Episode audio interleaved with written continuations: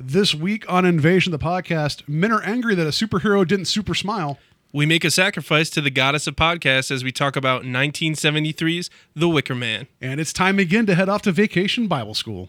We bring you this special radio television broadcast in order to give you the very latest information on an amazing phenomenon the arrival of a spaceship. Just a minute, ladies and gentlemen, I think something is happening. Flying saucers have invaded our planet. People of Earth, attention. It's the invasion of the podcast. The whole world is under attack. Can it survive?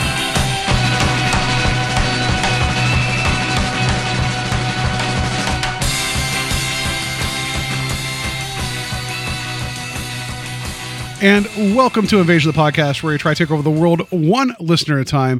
I am Paul, and to my left is not Steve, as usual. Uh, he did not survive the UFO attack this time around. So I actually asked a friend of mine to come in and do me a favor. Uh, my friend Taylor's here, one on my left. Hey guys. Yeah, so he's just going to talk all quiet like an NPR person the whole time and class up the joint. Actually, Steve is uh, getting ready for um, Retro Invasion Weekend. We'll talk more about that later. He's been mentioning on every show, um, and he's promoting his comic. We'll talk about that at the end. He has, there's some cool stuff there, and Steve will be embarrassed that I'm wanting to talk about something else that he's about to release. So, Godspeed, Steve. I will see you this weekend at Retro Invasion Weekend, and I'm just going to talk shit about you this entire time while you're not here. That's my goal. Is just to be like, ha ha ha, man, that guy Steve. I'm glad he's not here right now. So, um, yeah. Uh, so, Taylor, again, thank you for coming on the show. Uh, I don't know if how how much podcasting you've done. I'm gonna start with this is my first my first session. Um, Are you mean, are you worried where your hands go? Is that you're yeah, just like yeah. I'm just holding them in front of me right now, all ten fingers up in the air. What do I do now? But um, I'm a I'm a huge fan. There's people that make things, and then there's people that have to listen to them, and I'm that guy. So the people that have to listen to them? yes. Yeah. Um, yeah. So uh, that normally this would be the part where Steve and I talk about our weekends and go overly long. Um, you know, I was at Taylor's this weekend because he had a shindig and a birthday. So like we have that in common. So we hung out previously. Uh, so we're like we're actually friends outside of this. It wasn't like I. We're real friends. Now. We're real We've friends. Hung out twice in one week. That's true. I mean, all right, you know, like I got to start changing my MySpace top eight now. um, so, uh, yeah, it was fun, and uh, you know, just like nothing beats uh, just getting drunk in the backyard and just randomly talking about stuff. It's a classic. Yeah. So, all right. Um, before, well, I guess you know, we're just gonna get into the news because I, Steve and I can't we can't sidetrack everything. So let's just get to it.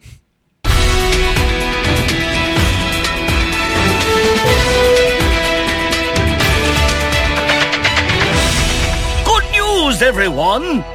I did forget to mention that on Friday. I, I went to uh, see the five six seven eights at the Beachland Ballroom. Oh yeah, how was that? It was wonderful. That's that's the band that if you you've seen Kill Bill Volume One, Oh yeah, absolutely. and so at the the the big fight at the House of the Fallen Leaves, there's the three piece Japanese uh, girl band oh, playing. You know what? I did see that you had posted that. Yeah, so they they were awesome, and now it's been like 20 years since like Kill Bill, or feels like it's been almost 20 years. So does everyone dress up in the yellow tracksuit? Not the yellow tracksuit. just you? I was yeah, it was just me. I was dressed up. I was doing my best uh, Beatrix Kiddo uh, cosplay. No, uh, the, these ladies are um, you know they're like you know 15 20 years older now so they first come out it's like they're all dressed the same but they look like like polite japanese women going to go out for like a nice like sunday dinner Right. and then they just shred it was amazing That's so awesome. yeah, yeah, and uh, and, and friend of the show, Jeff Ritchie, who does all the amazing uh, paintings and things, and he's the one that I got you the print from the Lad Insane show, the the really cool David Bowie. Oh, painting. yeah. that was him. Of him He- drifting- drifting of the, the space guy. space, yeah, yeah. Uh, he he was there. Like we went, it was a good time. So that that was part of my week. I just want to mention because if you guys aren't familiar with the five, six, seven, eights, go seek them out. It was badass. Um, no ninjas or yakuza died during the show that I'm aware of. So I mean, it would have been cool if the fight would have broke out, but it did not happen. So, all right, first bit of news, and Taylor does not know about any of these stories, so I'm just going to hit him hit him cold with all these. He does not know. Uh, so there was a deleted scene or an extended portion of a scene released recently from Captain Marvel. I don't think you've seen the film Captain Marvel. No, unfortunately. That, that's it's, it's that's not important to the story.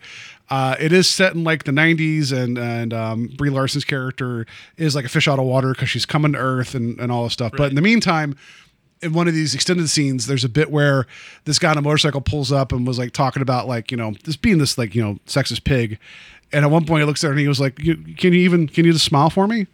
And so she uh, takes his hand, almost breaks it, and then basically takes his motorcycle and drives off. Nice. Um, so uh, pe- men out there are upset about this because you know it's like someone there's all these Twitter responses. Uh, someone wrote here, and I I don't like giving. I don't want. I, there's no name attributed to this so good. I don't want to give them any credit. They said, "Man, it is so empowering to watch a woman with superpowers physically hurt and then threaten to break a man's hand and steal his motorcycle and jacket because he said something rude to her. So empowering, empowerment.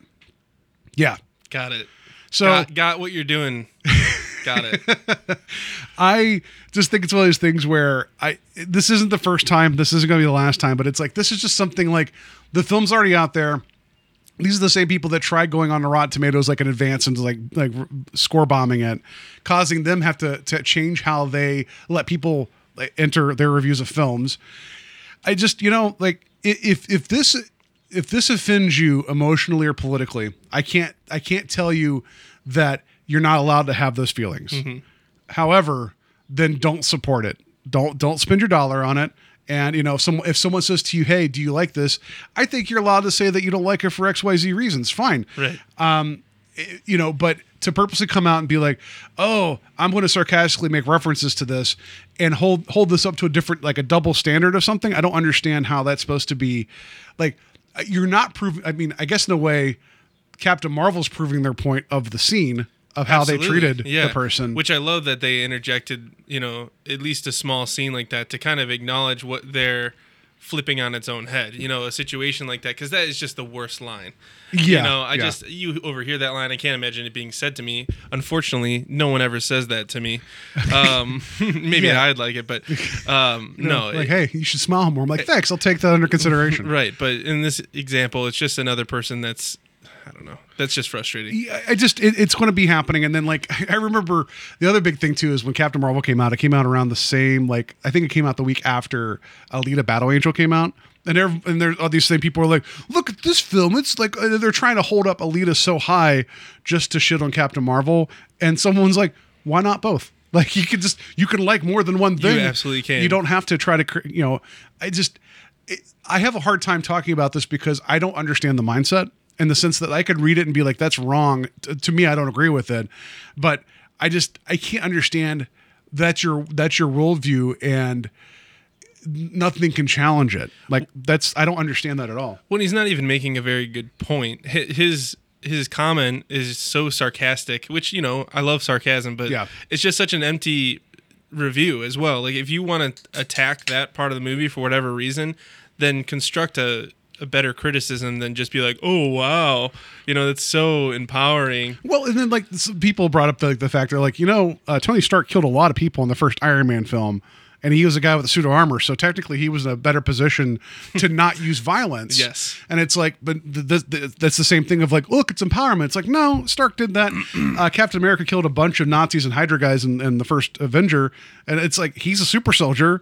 This person isn't talking about that. Like, I no, just it's not an argument about what you should be wielding with your Yeah. unlimited power. like if they're saying the argument is that nobody with that much power should like hurt somebody else fine but that's not what they're saying no, it's not. Like, and yeah. um yeah they're so- using that point to defend their argument. I guess I don't know. Yeah, it's but not good. Again, just leave it up to Marvel, like to Disney and Marvel to be like, hey, here's just this like little extended scene.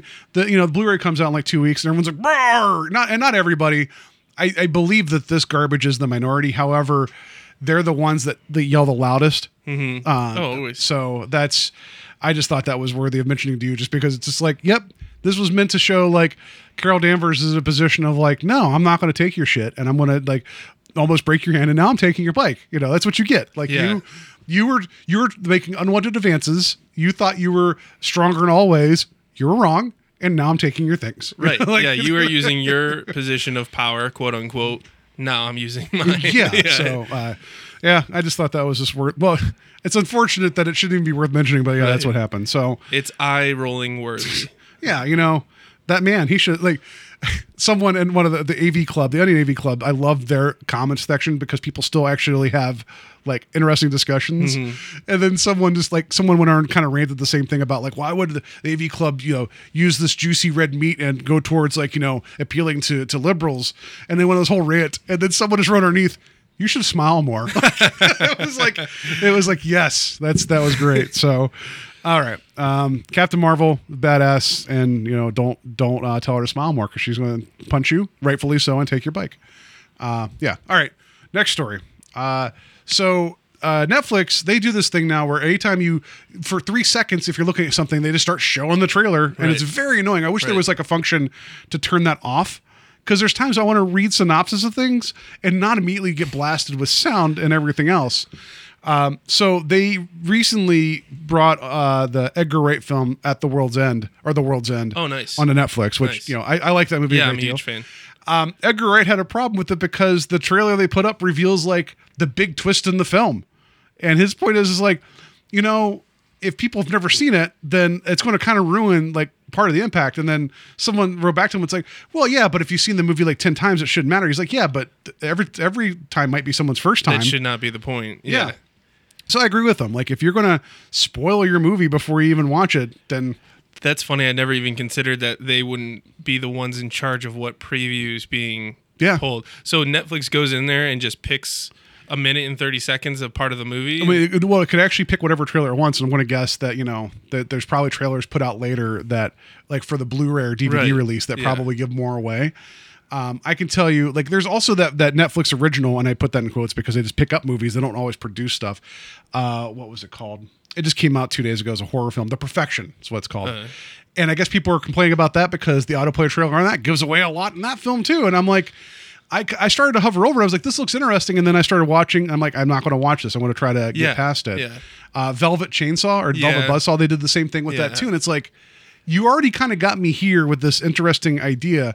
Don't give away the biggest parts of the film. Oh yeah, don't take me through the whole plot. That was always my pet peeve. Even when I'm scrolling through like IMDb and watching new trailers coming out, I have to stop myself because I'm like, I want to see this movie, but Yeah. you're you're already ruining it for me. Um, not to mention the fact that if you like go to take a glass of water, you have to watch whatever preview Netflix has chosen your scroller has landed on. Yeah, yeah. I just it's I. The funny thing is, if you actually look at Netflix on a browser, it doesn't do that. But if you go to any device like on like our Mm-hmm. Yeah, PlayStation, or whatever, it just automatically starts autoplaying, and it's weird. And it's just I don't like it. But I, I, his point is true. Like you know, this is this is something I intended. This is the story I wanted to have, and it has beats for a reason. Don't just give up the ghost immediately. So I could see why he, uh, you know.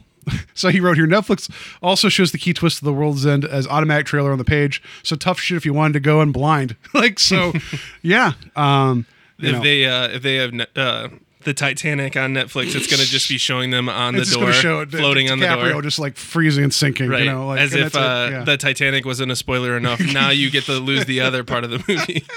Apollo 13 is this them landing okay at the end. You're like, "No, that's not that's not what I No. Their preview algorithm is really bad. Yeah, like So I agree with that. Uh, so that that's I just wanted to bring that up because I just the fact that you know the creator is the one you know that is bringing up that he's not happy with that. So you think the Netflix would be like, yeah, maybe maybe we should just do enough to tease people, and that's it. Because especially on their own productions, like you see like the newest trailer for Stranger Things 3 you they don't tell you anything on purpose because people want that mystery. Not a thing. Yeah, we so- have not all. It might be at a carnival. That's all I yeah. I th- it's during the summer and there's a mall. There's a know, festival. There's a mall. There's Coke. There's new Coke. yeah. So I just I, I always have a problem with trailers in general because uh, I did too. I feel like there's some that are masterfully done that still give you like a flavor of what the film is trying to tell you and make you want to sit down Mm-hmm. and watch it.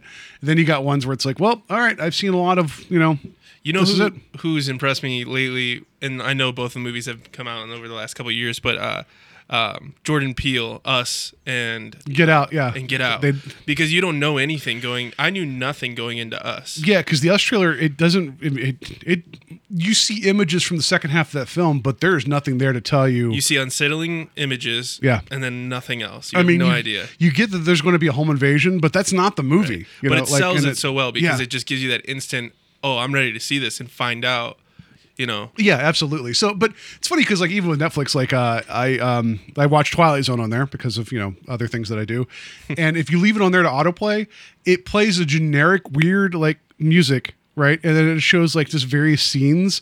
But if you look, it's like scenes from like the first eight episodes of the series. So whoever put this together was like, okay, we're done. Like, like they didn't go far enough in to be like, it's just weird black and white, like people looking at stuff, and then there's music that's not the Twilight Zone, which I Oh, get it. Yeah, I've seen those Yeah, too. The- I, I get it. It's not that you can't have the license for all that. I get Right. it, but it was just like, all right, this doesn't. That's the exact opposite of this. Like, this doesn't tell me anything. anything. Yeah. When Netflix first rolled out those auto trailers, there would be for anything that they bought and put on their platform. It they had about six soundtracks that would go with anything. Yeah. and you would get the creepy music, you get the classical, you get the fun, you know, comedy music. So.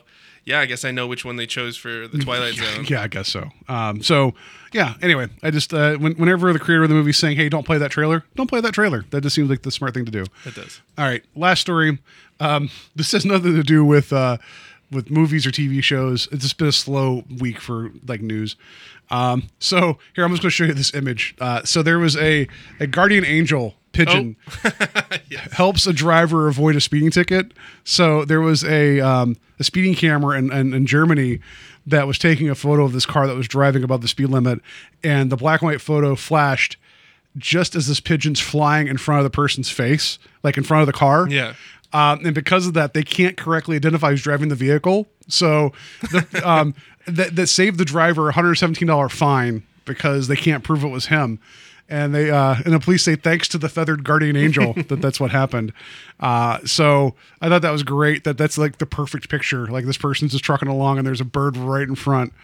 Um, I like to imagine the bird with a German accent as well, just being like, "So you go," all good to go after that. But yeah, it's funny because looking at the picture, his wing is just perfectly Covering that person's face. face, but and it looks like the the plate is blocked as well. It does. I mean, they might. glare. They maybe they. Well, they, they probably doctored. They probably edited that out to show people the photo Oh, because the thing is that they can't prove who was driving the car, Right. but they can show who the car was registered to. I'm Right. sure. But like how the police, um, they said that uh, the Holy Ghost must have had a plan to help the driver. like, so they they attribute it to divine intervention. It's really like a picturesque bird. it's perfect. Too. Yeah, yeah. it's perfect. After a pigeon photobombed, nice. Yeah. So the one time everyone's happy to see a pigeon. Uh, maybe not the maybe not the cops, but I thought that was just worthy of mentioning, just because you always get every so often like you always end up seeing like those weird animal videos where the people are trying to do yoga in the living room and then like the cat's interested Yeah, in the camera and they just shove their face in the camera or you know.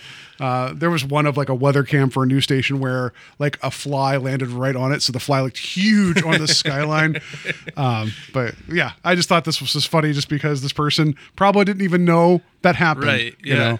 Um, you, you watch Arrested Development, right? Oh, absolutely. There was what was it in the later season, like season three? There's a bit where uh, who was it? Um, uh, Gob was driving the vehicle, this vehicle, and then his brother held up something. One something happened was Michael's face on the back of like a book or something. Right, yeah, and he held it up lined up perfectly. perfectly, And then they took yeah. the traffic cam photo. It looked like he was driving the vehicle. I remember, and it was in the staircase. Yeah, the staircase vehicle, Yeah. so that reminds me of that. So instead of it being, you know, um, you know, uh, Michael Bluth, it was a pigeon. So we have a fast driving Birdman out on the roads. careful Germany. everybody. Watch out you know. Uh, and that's going to do it for news. That's a record time. I'm just going to also blame steve for uh, not being here and making sure that our news doesn't go additional 20 minutes. I like poor steve he's going to listen to this tomorrow and just be like what? Why is he just being so mean to me? I'm not being mean just i miss you you know and taylor is a pale just a shallow very minor he just i just tried to bring him in it just you know it doesn't feel the same Just So- a shell. just a, sh- It's a shell of Steve. he, he's my he's my rebound uh, podcast partner until Steve takes me back. I. All right, uh, yeah, let's go do it for news. Let's just get into our um, going to be. It's going to be a weird discussion about the Wicker Man. And now for our feature presentation. So when I asked Taylor to be on the show, aside from me slipping him like twenty and be like, "Here, you're you know, could you do me a favor and be on the show?" We were talking about various like topics of discussion, what to get into, and he was bringing up all these like really great ideas, and I'm like, "No, no, no, those are all too highfalutin. I'm not." we can talk gonna- about whatever you want. Yeah, I was like, we're not going to talk about the Renaissance. That's stupid and for dorks. No, uh, you had mentioned to me uh, because we had both seen Hereditary and The Witch Yeah. that those might be interesting things to talk about. Right. Uh, so then I suggested to you uh, The Wicker Man from um, was it 70, 73. 73. But and so before we get into that though, tell me what is your um, like obviously you like scary movies, you like horror films, but is this something that's kind of evolved over time, or is it something that you've always kind of had? I know everybody kind of comes to stuff a little differently. Yeah, I don't know. I think it really it started with it started with Blockbuster, as most things do. So we had that deal where you could get two movies interchangeably. You paid one fee a month. Now this is before any kind of other. Was it the mail-in ones where you got the mailed movies, or was you it could get that in addition. We paid Okay. extra for that, but um, no, our family had it was you could go in. You could go in multiple times a day, and you could just take out two movies, Mm-hmm. go watch them, come back, return, and you paid a monthly fee. So there was probably a summer or two where I was just watching everything that was on top 100 lists. Um, and the one that sticks out in my head that kind of started this all up was Rosemary's Baby. So here you have a little bit a taste of the occult and pagan rituals and a little bit. Yeah. yeah, and then and then after that, I think I watched Eyes Wide Shut, which again you have kind of like the the mask, pagan Secret rituals, society. secret societies, and I think that that mysticism is what really got me into following more movies under that tone. So when you had suggested The Witch and then also uh, Hereditary, they had that element of that 70s, especially with Rosemary's Baby, where it's like, especially su- during such a conservative time, which The Witch is such a great example of. because it you know, it's super conservative for as, what it is. con- Yeah. as conservative Yeah. as it can get because it was in 14 Something. Yeah. something Yeah. maybe does- yeah. maybe the 15th or 16th century ye old red colony. and i think what a lot of times these movies are doing is that they're they're making a narrative about the time that they're in um, and which we'll go into in the wicker man but i really liked rosemary's baby because i think it was late 60s maybe early 70s and it was to throw in the conversation about having a, basically a baby out of wedlock and all these things, you know, would have been taboo at the time. And now watching it, you know, it's probably it means nothing, but it, it adds an element. And then they're like, okay, well, this is all a conversation about, you know, oh, people having sex without marriage or all the norms that it, we're we have in conventional society. Well, there, there was these societal taboos on top of a film that dealt with like actual taboo like in the sense of like with that one in particular Yes. where you, yeah you had like all this other stuff kind of going on on top of it. I, yeah. Uh, and that one i think i came out in the mid mid, mid 60s i think. That was kind of a big deal because that was also part of the whole like you know women's liberation and Right. all this. And you have this this person who's like trying to live their life and then they're being manipulated. There's a lot going on. You're right. So so is that more is that more your jam in terms of like horror films where it is more contemplative and just like kind of layering on like the terror based in reality Um, I, I think that what I really niche onto is a lot of times a character that can't get out, but it's under a politeness. You mm-hmm. know, there in in this movie, and we can go into it further. But he's on an island. He could probably leave or get out of the situation, but the mystery of the plot is still pulling him in. Mm-hmm. And you know, there's so many circumstances in Hereditary. I guess there are different circumstances in that, but what what I really like is that it's these kind of subtle terrors. It's not that you're locked in a room with a monster and it's coming for you like so many movies are. It's that it's something that's happening in your life that's never going to be forgotten. Yeah, I mean, because then also you could, like, a lot of the Wicker Man, you could actually hand wave away. Uh, actually, well, you could say the Wicker Man itself, there, there's nothing supernatural about it. Like it's just the nature of belief, right? Absolutely. Where when you get to the witch, like the first three quarters of that, you know, it's like it could be something, it could be this, and then when you get to actually what's going on, even then you're still you can still argue like I don't know, maybe, you know, It's a cliche, but I always like when they turn the camera back on the people and say the people are the scariest part of this story. yeah, like um, this is not the same type of film, but have you seen The Mist? Oh yeah. Yeah, that's I mean that's way more marred in like you know actual monsters. Yes. But there's the mirror of the people in the supermarket. Right. And I I love that movie. Yeah. Um, so I there there is this like discussion of you get people that have their preferred genres of horror. Um, you know, I'm I'm kind of like you know pick and choose in terms of what I like. I don't I, I don't just love everything wholeheartedly, but generally if it has like an alien or a robot in it, I'm more inclined to watch it. But I I these type of films it's taken a while for me to warm up to, not because they've not been bad. And, and, and like The Witch was quite great. Hereditary is one of my favorite films of last year. Um, and like, I did you watch Apostle that was on Netflix with Dan Stevens? Yes, I did. Okay. Yeah, and that's another that's one another that one that falls- is just yeah. it, it just knocks you on your ass, and it's very much like had there not been a remake of The Wicker Man, I almost feel like Apostle is the closest thing we're going to get to like a modern update of that idea. You're right. Yeah. Um, so this stuff, I, I guess maybe the older that I get, and like you're talking about, these things are mired in reality. Like this is a person going through something that starts to speak to me way more than the big scary monster, Right. you know, or the outrageous situation. Not that I don't love those films. Uh, like I, I know recently was it a year or two ago you were going through the Alien films, Right. and those those two still have elements of humanity in them, but it's also dealing with a monster, you Right. know. Uh, my all-time favorite film is John Carpenter's The Thing, like, and that is people isolated, can't get out, and then the idea of who can you trust, you know. And uh, 86 is The Fly, or is 85 with Jeff Goldblum. Like these are things that resonate, but they also do have emotional core to it, even though they're goopy monster movies. Right. I just didn't know in terms of like because your tastes are are varied, which is good. You know, there's a lot of irons in the fire, and I know I seem to come to you a lot with horror films. I just didn't know if that was like something that like do do your friend like you know your friend circle growing up did they like the same stuff or was this kind of something that you found on your own and was like I'm going to get into this. No, I think I did find it on my own, and I think that there's just something about when morality is involved, and more of a question of the morality. So whether it's the person that is the main character of the show, or it's the group, like in this movie where it's the cult, Yeah. or whatever you'd like to call it, the parish of people. The parish. You know, it's they have a unified idea. Um, and then there's the outsider, and I think any movie with an outsider is a great way to start a story um, because you get to kind of walk with them and figure it all out and see what you do and don't like. In this uh, in this movie, there's not a lot to like, um, you know, about it. But yeah, I would say that this did become my favorite genre just because it gives me a sense of eeriness, but it's tied to reality. Just think about all through history about you know, in this movie it takes place on a Scottish island, you know, the Celts the reason that we talk about druids and the reason that we talk about uh, you know their their pagan traditions and the rocks and formations and the dancing and all that is because Romans were never able to invade Scotland. They invaded England, which is connected to Scotland. Yeah, but they, they did like a like a, a ceremonial border of like we own this, and they, yeah. they they couldn't for uh, hundreds of years. Yeah, there's uh, that film Centurion Right. that has uh, Michael Fassbender Right. that deals with the Roman legion trying to go up and deal with the Picts, and they're like they they didn't never, quite make it. They never could cross that line, and if they did, it was you know horrible what would happen to the invaders.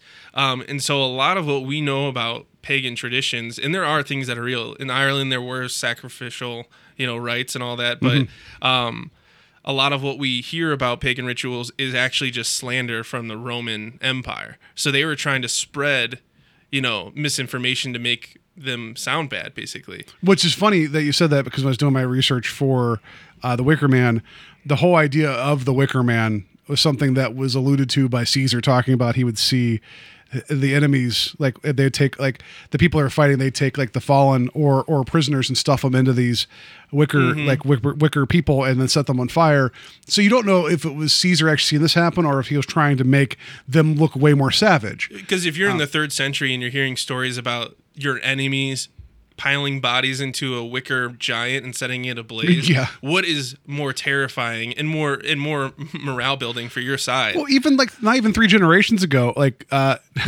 this is getting a little political, but hey, you know, we just talked about people being upset that uh, Captain Marvel wouldn't smile. Right. Uh, there were kids being raised to believe that Jewish people had horns that would hide under their hats. Yeah. And everything. And it's like, and you'd actually have people like, I, where are your horns? Like they'd ask people these questions. And it was like, if if you live in this like closed society, not that not that I'm saying that they were purposely closed, but just because of time and space, and these are the things you hear, like you don't have something to tell you that that's not true. right. So yeah, like I do think that, and this is me not knowing the full whole the history of everything. You know, why would I? Uh, but with like paganism and druidism and all this stuff, I think a lot of it's distorted now, and there's a lot more. Um, there's a there's people out there that say that they're they're pagans. There's people out there that say they're druids. I think it's just more of the modern idea of being like I like nature and I believe I could become a bear or whatever. It's like okay, great. I don't know how much of that is still like how how much of it there is still to take from.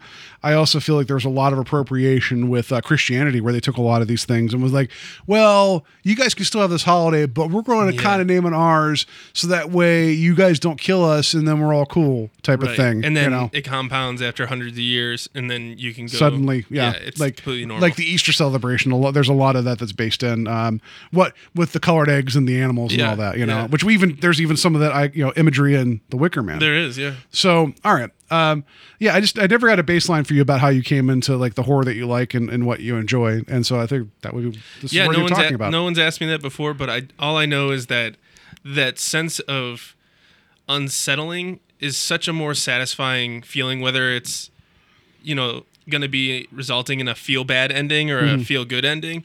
Um, I like that journey better than just the the jump scares along the way. Yeah, I mean, I so um, something like Hereditary that has one or two banging jump scares that are like that's when you put those in. And there's even a couple in this where I was expecting something to happen that either did or did not, Yeah. and still made you uneasy.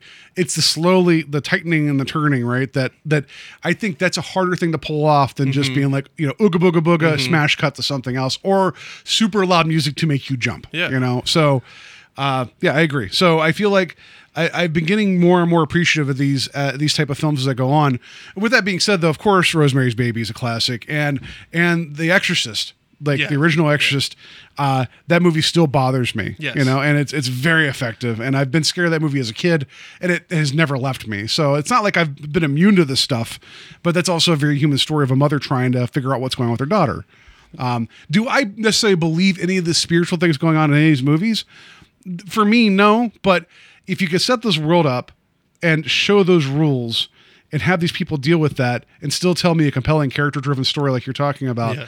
I'm 100% in. You know, like, uh, so, like in the world of The Exorcist, the possession is real. Right. And this is what's going make, on. Mm-hmm. Make the rules and follow them, and I I will follow you through that whole story. Yeah. But when you start getting those ex machinas and you're saying, "Oh, well, ghosts can now do this," we never taught you about that. yeah, yeah. You know, we never said that they could do this, but That's my biggest problem with most ghost stories. I'm just like, well, why are they confined to this one house? Why They can do you know, whatever they want. Yeah, and it's like so. I mean, not that I'm saying there's not good ghost stories out there, but those are the ones I tend to always kind of shy away from. Um, but yeah, all right. So um, I guess maybe we'll just throw this up here real quick. Just if people have not seen 1973's Wicker Man, which we've not seen it until recently, do You know why they are called spoilers. we're getting to this movie, and also the the nice way to kind of pivot into this is because this summer we just talked about um, Hereditary. Uh, the director and writer of that is um, Ari Aster.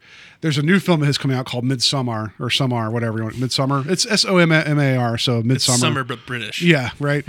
um, and I, I linked the trailer to you. I don't know if you'd already seen it previously or not today. Just the teaser. Yeah. Um, and it's like it it's coming soon. We're excited for this guy's second film, Hereditary, just knocked out of the park.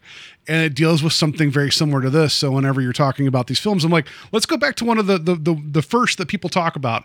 And this is my great admission is that as much of the stuff as I've seen, I have never seen this film before. And Me it's a big, great cinema sin of mine. Well, when you first mentioned it, I thought you were talking about Nicolas Cage and his 2006 version, which I didn't even do any research on that. Um, okay, once all. we're done recording, I just want to show you one scene from that film. Okay. I seen that one, which is people could throw rocks at me. I deserve it.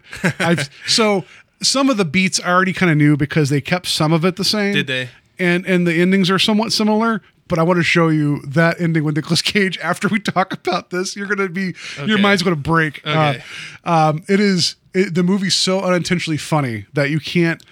There's some stuff in there that if you remove some of the humor, you're like, okay, this is interesting. And Nicolas Cage knows the kind of film he's in, but whatever. Because you know what? I could see, you know, I'm not a huge fan of remakes, but I could see this as a well made remake with the right director and the right cast. Yeah. Because it's just that perfect setting of isolation Mm-hmm. that can make a really good story time and time again that you're telling. But yeah, uh, just based Well- off of Nicolas Cage. It's funny because I just told you two of my favorite movies of all time are The Thing, which is a remake, and Right. Jeff Goldblum and The Fly, which is a remake. You know, so that that also proves your point of like you get the right people, Right. That have like they Yeah. take the right things from something. that I- brought yeah. it into a whole new generation because those were those were the, 50s. the 50s yeah. dime movies. Yeah. And, um, so yeah, you're, so you're right. So this could be, this could have, there was the opportunity to update this. And I think this midsummer might just be more in that line. I think, I also think Apostle's also a, a fairly close update of and this more as well. spiritual Yeah, I mean, not a straight up sequel, right? Or a remake. So, all right. So this is 73, directed by Robin Hardy. Just, I'm going to get a little bit of cast and crew here, just a smidge. He only has three writing credits and three directing credits. So he was mainly known as just a writer. Um, I just mentioned this because uh, the, the person who was supposed to direct this film was a guy named Michael Winner. Uh, Taylor, I know you don't know who he is. The last episode that we just did of the show was our year of Cannon, where we talked about Death Wish 3. Michael Winner directed Death Wish 3 Oh, okay. and 2 and 1. Okay. I am so glad that this guy did not get this film. Like, because he's one of those guys you can just tell is like, "Are we done? I don't give a shit. Let's move on." Right. And also, he was also really cruel to his female cast, And that, and in, co- in context of what we just watched, I'm glad that he was nowhere near nude women because he Yes. there is these horrible like over the top rape sequences like implied rape uh, or whatever in those Death Wish films that in between takes uh, people would put like coats and like blankets on the actresses, and he'd be like, "No, take them off." And you're like, so think about that kind of cruelty in those scenes, I can't. and then taken to this film, which was supposed to be set in the spring, but was shot in like October, November, when it was getting really cold outside. Mm-hmm. Yeah, yeah. I'm so glad this guy got nowhere near that Right, film. But yeah. anyway, so that's not Robin Hardy is the uh, director of this. Um, screenplay by Andrew, Anthony Shaffer, based upon the book Ritual by David Pinner. Didn't get too much about either one of them. Uh, it seemed like this is one of those weird things where the the creative part behind this there didn't seem to be a lot of output after. Right. Um, so interesting that of- that happened. One of the great comments is I saw that it said doesn't really seem to have been influenced by anything. It kind of came out of nowhere and then went away. You Yeah. know, there wasn't uh, so many times, especially in '70s horror movies, air quotes. Um, you know, there's a trail of movies that kind of follow in its wake, and I really couldn't find anything that Yeah, was. so you're you're right. I, I'm not going to point out anything because I'll be like I don't know because the 70s was an interesting time in the sense that there was a lot of chances being taken. There was a changing of the guard, Yeah. um, and so ideas like this were more. There's a lot of weird horror ish films from the 70s that. Right. Um, would not exist otherwise, you know. So you're right. Like, but in terms of this kind of stuff, I'm sure there's other people that could tell me. Like, I have friends that are probably yelling at me right now as they listen to us. Like, here's six things. I'm like, I didn't think of those. Yeah, I guess that's a Um, good point. but I mean, the idea of like this folk horror, which is what this really is, um, you know, and also where this was made and how and what and what part of the world it was made in. I'm sure there was other things around this time that was also produced because, you know, the idea of like you talk about the taboo of like paganism and witchcraft, that was something that was kind of coming into music too. Like, so there's Yeah, probably yeah. some of that as well, but. This film, it was the, so the book was written uh, by David Pinner. It was about an officer, police officer being brought in for the possible ritualistic murder of a kid. And so there, some of the ideas are there, but then it. So Anthony Shaffer took it and, and changed directions with it, and and Christopher Lee actually had some like he was really passionate about this and wanted to do a film about old religion, as he mm-hmm. put it. So you're right. This kind of I'm sure there's much more scholarly people that have a lot more knowledge about this film than I do. But in terms of like what was kind of going on before it, there probably were some like steps in this direction, but it is very unique. And it since it didn't do well at the box office initially, it took a while for something like this to kind of boil up, Yeah. you know, to the top. So you're right. Um, so uh, just to- some of the actors, I don't not list everybody because there's uh, like everybody in this is like somebody from like they had so many locals that were in there. They're just like, hey, you just want to come in and look sneeringly at this officer? Yeah, just come in. It's fine.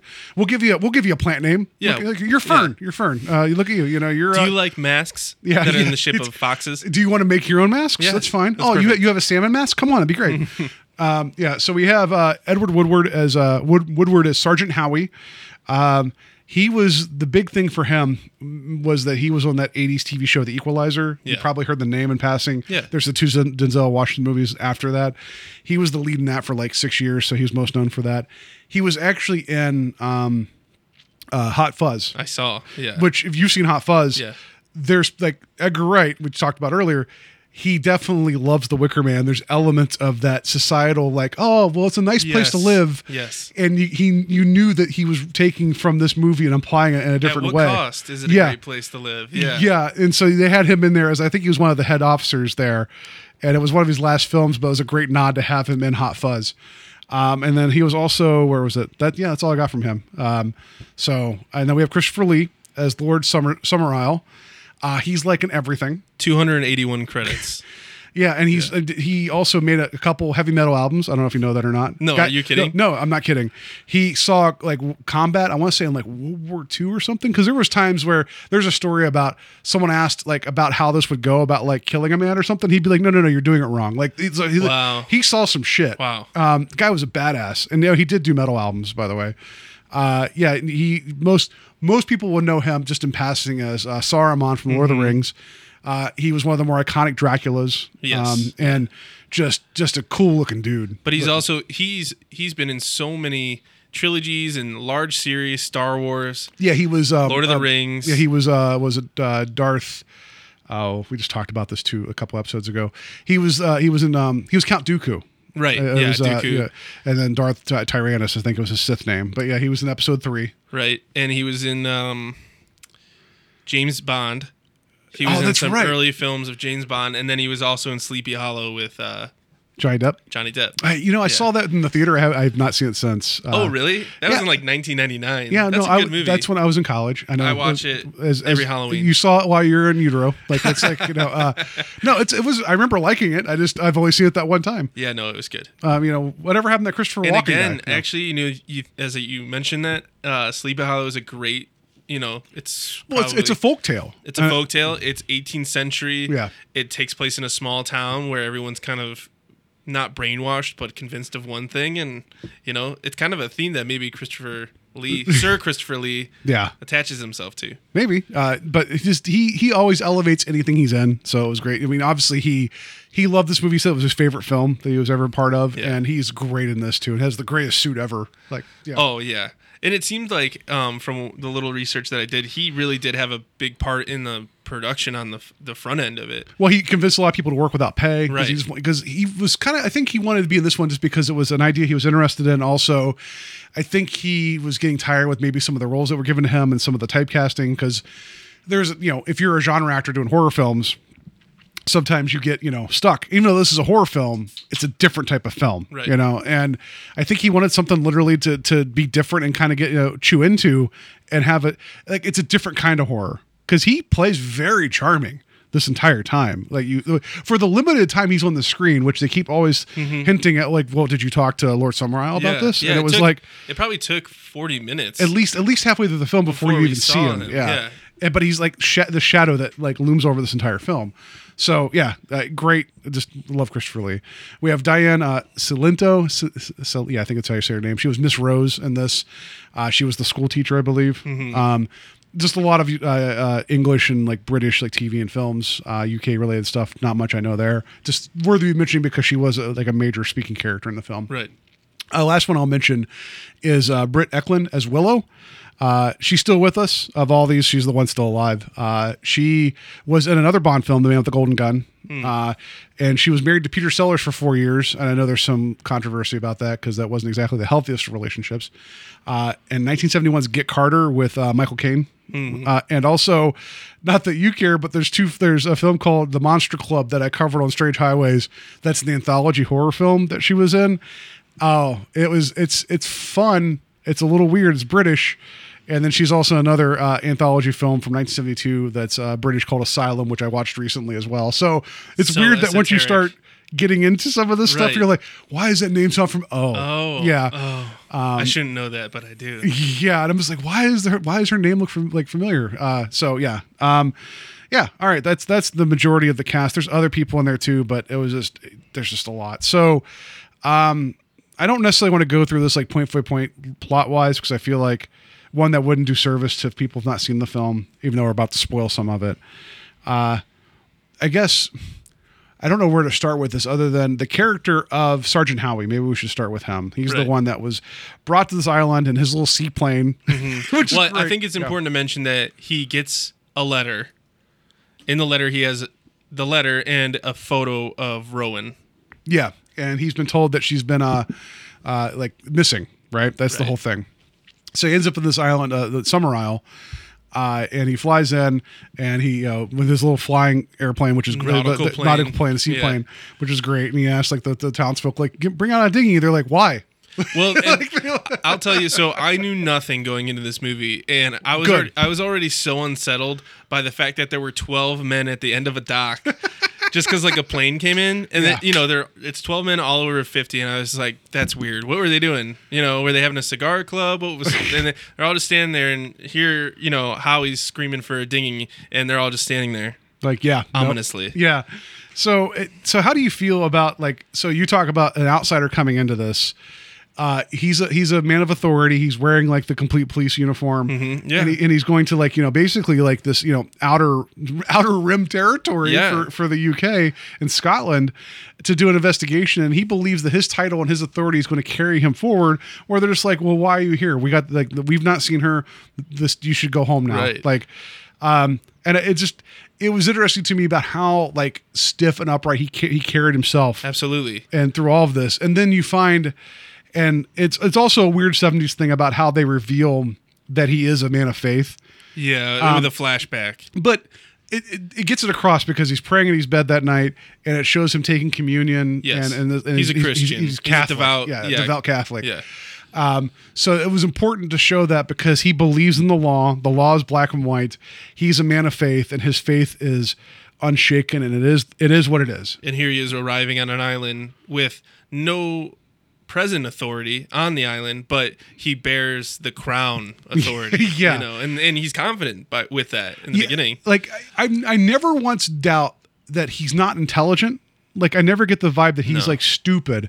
I get the idea that he his belief is what carry his belief and his his absolute belief of what he believes is to be right is what I feel like is the thing that you get in the movie, and obviously it's his big downfall. But I never once get the idea like, when the whole the whole island is messing with him. Every time he asks a question, he does get an answer eh, that is either a half truth or it is the truth, but You don't know it until the end that Yeah. it was a half truth or a whole yeah, truth. and and so he kind of keeps being led around by the nose this entire time, but he believes that you know because he's been called to do this and this is his job and that he's right, Yeah. that he keeps pushing forward. Yeah. Um, so I that's a, it's it's an interesting character. It's an interesting situation. Um, so I do like that this didn't like. I'm not saying he's a likable character. I don't think he's very likable you're at right. all. But he's sympathetic in the sense that you understand where he's coming from. Like in the sense that you can relate, maybe not feel sorry for him, but you can relate of like this is his worldview, this is his life, and he's he's just trying to do his job. Yeah, that's what I was just gonna say. He's got a job to do, and it's gonna be uncomfortable. But he's got to go door to door, and he he does assert himself pretty well. There were times when he was walking to a room that he kind of just had to strut in with his little cap and his, his suit, and that's all he had because Yeah. he doesn't even have a baton No. or you know any kind of weapon. So when he goes into the candy shop slash post office slash everything, Yes. that's just small island, right? Right. What did you think of the candy display when you first saw all the different desserts I, on display? I made a note of that initially because there was like I noticed the hares yeah, the, the not the, rabbits, not- the hares. um, and then there was a couple other things. There was like babies, yeah, and like some weird faces and stuff. yeah, like weird faces. And I think that again, coming from an outside, you're like, okay, it's 70s. Is this Willy Wonka like chocolate factory for a second? What's going on here? yeah, it's just the whole thing was off putting. It But was. because it's it, it's a dessert shop. And everything there looks like it is edible, but like the imagery is like so weird. This movie know? does such an amazing job of sprinkling Easter eggs from the beginning. You know, and you you pick up on several of them, but Yeah. in retrospect, you know that you were given you were given drops of breadcrumbs the whole time. Yeah. So then after he confronts the lady at the, the, the sweet store because that was supposed to be her daughter supposedly that was missing and she's like, "No, no, she's they kept saying Rowan is out in the woods and they basically said Rowan's a hare or whatever." It was a weird Yeah, moment. yeah. And then the one girl there was painting a hare and so there was a it was a nice moment of the officer like hunkering down with her with how he like talking to the girl. Right. And just trying to like get some information out of her, but, but not be mean about it. Yeah. So that was- he was like painting with her. And maybe That's- not overstep. No, and I feel like that was Yeah. kind of a save the cat moment where it shows like he's actually like not a bad guy. He's just trying to do his job. Right. And then he ends up going to um, the bar, which is called the Green Man, which I don't know if you're familiar with the Green Man. imagery. Uh, I did see it. You know, But in the name of the bar, Yeah, yeah. the name of the bar, and I saw on the the little post outside of Yeah. the, the bar. So the tavern. I, uh, this is there's a Wikipedia article about it. It's written you know much more in depth than I am. But once I say what this is, you'll be like, oh, it makes sense. So the Green Man motif has many variations found in many cultures from many ages around the world. The Green Man is often related to natural vegetative diets or deities, not diets. You know, if you just want to eat all vegetables. it's like oh, Yeah, okay. yeah, you know, it's that's the god of uh, you know, being. Vegetarian. That's the guy who's just he, he's the god of being a jerk about. Hey, have I told you I'm vegetarian? Like, Right. uh, no, it is primarily interpreted as a symbol of rebirth, representing the cycle of growth each spring. Some speculate, yeah, that the mythology of the Green Man developed independently in the traditions of separate ancient cultures and evolved into a wide variety of examples found throughout history. And if you go and do a search for this, the Green Man actually shows up in a lot of like church architecture and other other places, Oh, okay. and it's kind of bizarre where you see So like a face like um regurgitating like regurg- like these leaves and Right. everything and it became this thing it was like a symbol of it's a good luck symbol but it's been incorporated in a lot of different faiths Right. and the fact that this this bar was called the green man i'm like okay Oh, okay. Yeah. Another nod. Yeah. yeah. So he's there when he talks to everybody, showing the photo, and everybody's just like singing their songs wherever, like no one's seen her. I want to stop Yeah, please. there because that's when I really you scared me for a second watching this movie when they start singing. When I, like, when I scared you, where I'm like, like as in the film scared you, or when I told you we were we're gonna watch this film. Well, so yeah, I'm like, oh, we'll watch this movie, and I'm, you know, watching it, and uh, you know, this is probably at the 10 minute mark, and they're singing in unison, and the subject matter of the song is, so it's a the song takes place about the tavern keeper or the innkeeper's daughter, yeah, who's there. Yeah. So it's like, is this an old song or they just are? It's is this a quasi musical and they're just singing about the hot tavern? yeah. They make the thing about like what was it? What what's between her uh, left toe, left uh, big toe, and her right big toe, and it's like they're really getting Yeah. like they're not getting graphic, but they're bumping up against it. the lyrics were really weird Yeah. and the the scene accompaniment was kind of a dance and the the tavern daughter was being pushed around among the men at the, and like the one guy was just like you know like um thrusting from behind Yes. her and he was and she was like "Yeah, Everyone's laughing. it's a living a no good um so. Yeah so uh it's funny that you mentioned that aside from the fact that it's offsetting like upsetting. Um that the director halfway through production told everybody hey by the way we're making a musical like so i think that's funny that he said that I did. I, the whole time I was like, "Is this supposed to be a musical?" Yeah. Because there were a couple of musical numbers yeah in there. and then also they took a lot of like um like folkish type music and added new lyrics I did see a lot of that. and so if you see guitar riffs. and yeah and like they added so uh, like a lot of the songs being sung are very explicit and very dark and this is like a tavern rousing song and it's about like you know sexing up the the the daughter of the the barkeep sorry the bar the bartender owner whatever uh, independent businessman um mr green man i don't know Yeah, while he's also smiling and singing. Oh yeah, everybody's having a good old time with this, but then you can see how he's like, I don't, I don't, I don't approve of all of this. He's like, it's in- inappropriate. How dare you sing? Yeah. Like, and so then there's a bit later though when he's being served his dinner and he makes a comment about like the vegetables being Yes. like, and I think everything that was served to him was like processed. Yes, it was all out of a can. Yeah, and Yeah. like disgusting. And then he's like, "Well, can I have an apple? Like a like a Summerisle apple? Like we don't have any apples." And then the rest of the movie, you see apples. The, like the especially island that's known for apples. yeah. Yeah. And then like Lord Summerisle's Place has like bowls full of Yeah. apples. So this is kind of this whole thing of like, we don't have apples for you. Yes. Like, and Yes. like they even said, we can give you peaches out of a can. He's like, nah, I don't know. Like, so, and I assume that'll be in a can too. Yeah. That's the line he says. Yeah. um, so anyway, so that's when you get to um, the bit later in the evening where he goes to bed, and then you have the bar, like you have Willow, the barkeep's daughter, uh, and this is whenever I. After watching the film, I texted you. I was like, "Stick with it. I promise you, it is not a '70s porno." I felt weird. I did. And the thing is, is that I felt like I would have rather have been caught watching adult films by my parents than be caught watching this movie. when those scenes kicked in, it was weird. Well, because you have uh, Willow, uh, and also, by the way, so the actress uh, Britt Ekland, uh, she found out that she was three months pregnant while they were filming this. So she, anytime that like it wasn't her face and her just not being topless, it was somebody else. Oh. So the, whoever it is, they they got someone who was a dancer come in, and so you see this this character Willow full on nude, singing this song and keeping beat against this wall. Yes. that's supposed to be right beside Howie's wall, Sergeant Howie. So we're in like a dream state. Kinda, Kinda. Um, but the music that's playing, you find out there's no one in the room playing music, but she's singing and she's keeping rhythm against this wall, but she's completely nude, like, and they don't hide it. And it just keeps going. And she's doing this whole big, like, you know, thing. And you can tell that he's having this big struggle because she basically Yes. said to him earlier, like, hey, you know, you could come on over if you want. And he's Right. like, no, no, no, I'm engaged. And she's like, so? Like, And which we- also shows a lot about the island. We know, and we Yeah. learned a lot about him in those couple. Of That's where we get the scenes. flashback of him being in Right. the church, and then, but you see him just being like agonized by this temptation. Yeah. And as surreal as all that is, which by the way, with the body double, anytime later on that uh, um, Britt Ekland was brought like stills from the film, some creeper dudes would be like, "Here, sign this one," and it was just of her like naked rear. She was like, "I won't sign that because that's not my, that's not me." That was the, that was the, the- yeah. Yeah. so so that's the best response of like, "I'm not signing that naked picture. It's not my naked picture." Right, right. That's a move. That's a flex. yeah.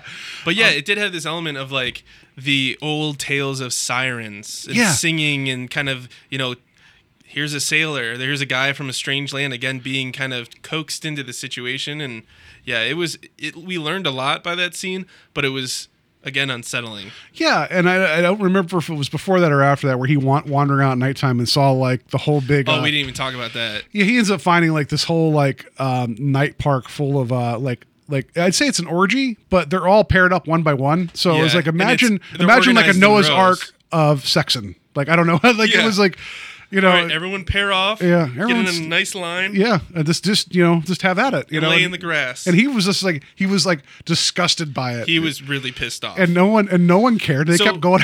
if that happened to you, you wouldn't just be like, and then just like walk away. It would be like a insane scene. That's the one time I felt like he underacted in this. well, I think it was almost a state of shock of like, this is what's going on, and it's like so then because like later whenever he goes into the classroom and confronts the the teacher. Um, with like you know because the kids are all learning like about the May Day and like all the phallic symbols Mm-hmm. yeah, and stuff. yeah, good timing for Yeah. exposition purposes. Yeah, and then he was just like, "Let me talk to you for a second. He's like, Right. "I'm going to report you to the mainland of like basically you're like this." You're teaching inappropriate things To children. and this is a Christian nation. All this stuff. So, like, you could tell he's been stockpiling all this to write like a really, really strongly worded letter when he's done. Yes, he's he is fired up by the prospect that these people have just been running amok on this island with no morals. Supposedly, you Yeah, know, this, and- this is what he's thinking. Yeah. So I, uh, before we move on uh, from that, we're, we're going to talk more about uh, Britt, Britt Ekland's naked dancing, uh, just because I want to. No. Um, so you've not seen it yet, and we talk about remakes. Um, uh, was it the the Guadagnino, uh, the remake of Suspiria that came out last year, and that's it's now on Amazon Prime, by the way. Okay. So. Uh, that deals with, and this is not a spoiler because they get right to it at the beginning. It's a coven of witches that do like modern dance, and like, um, was it West Germany or East Germany? I, the stricter of the two, so I think it's East Germany.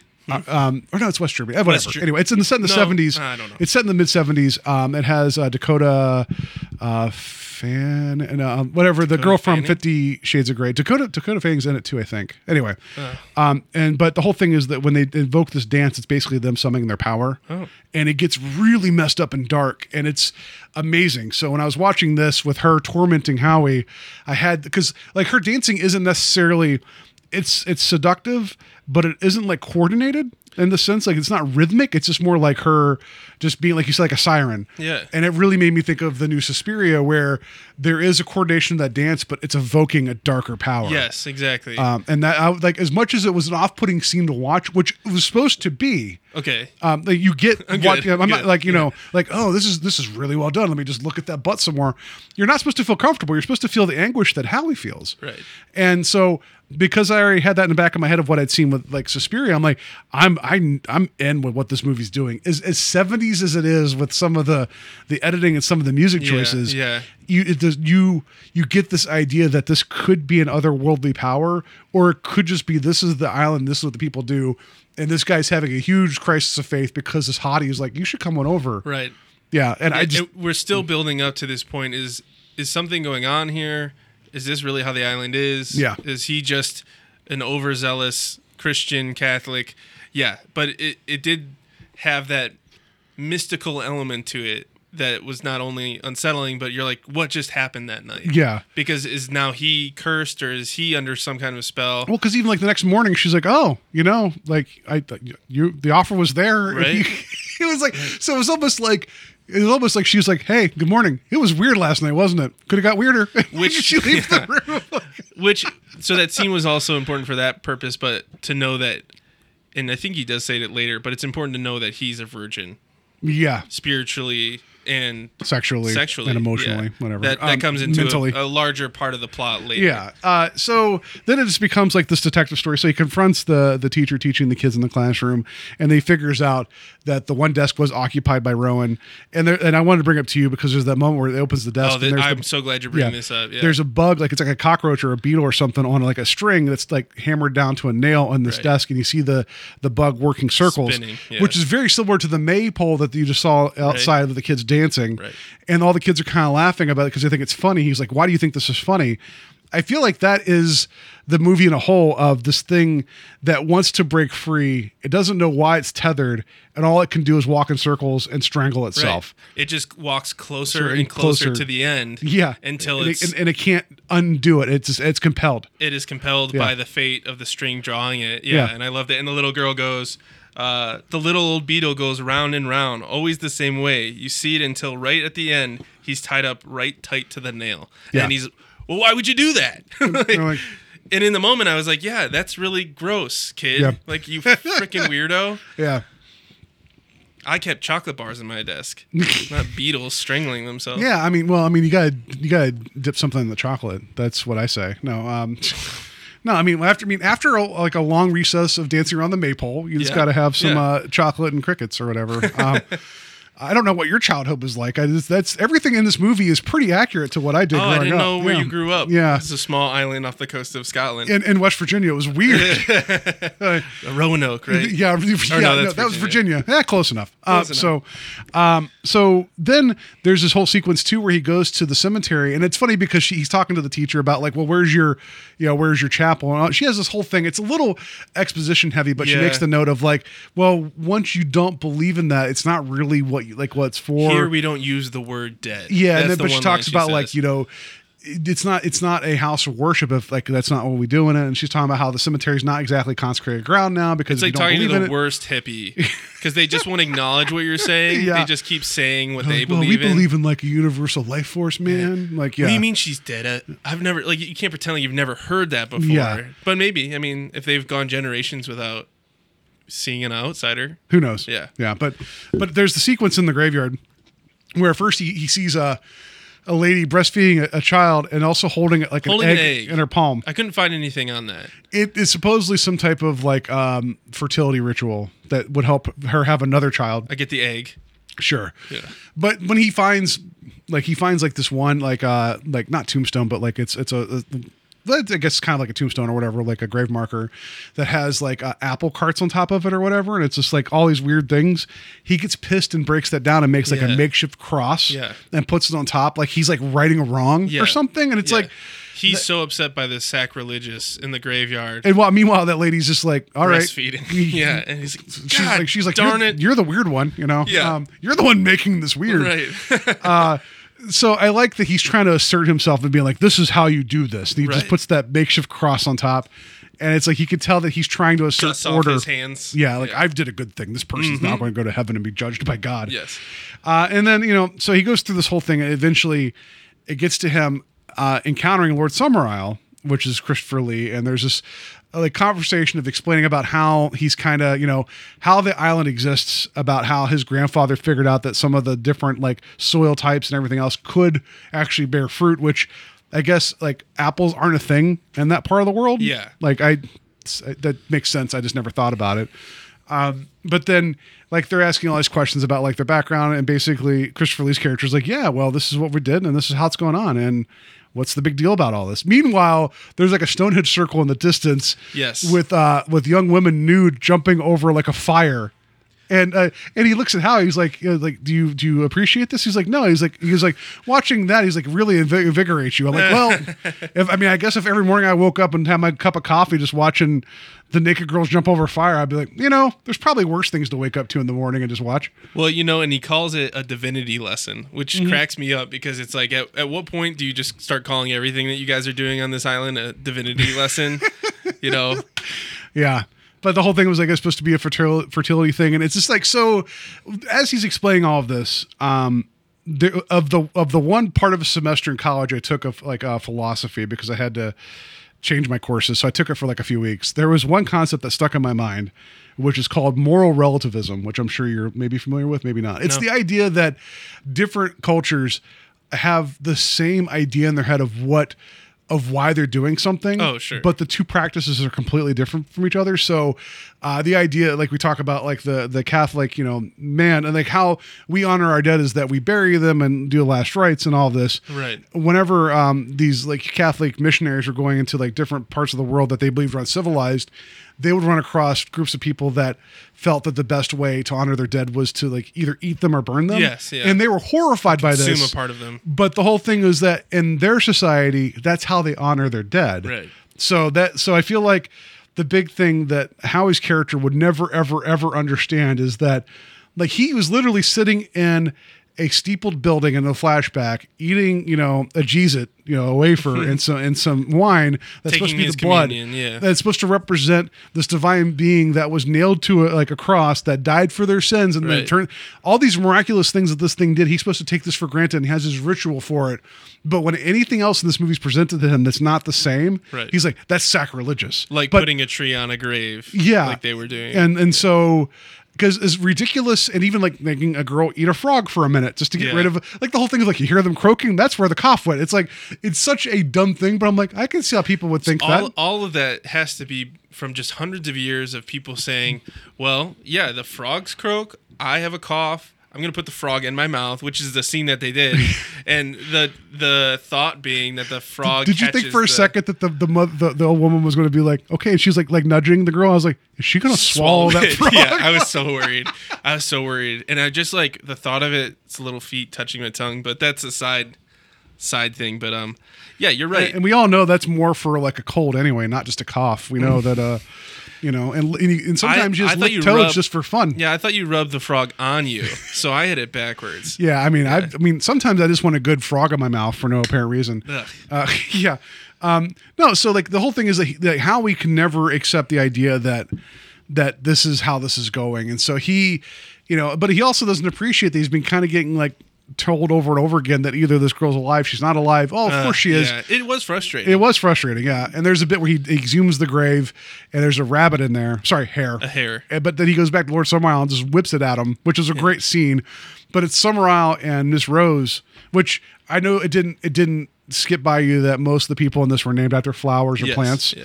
Um, and how they're just like, oh, oh, she did love the rabbits, didn't she? It was Yeah. like they just keep like messing with him.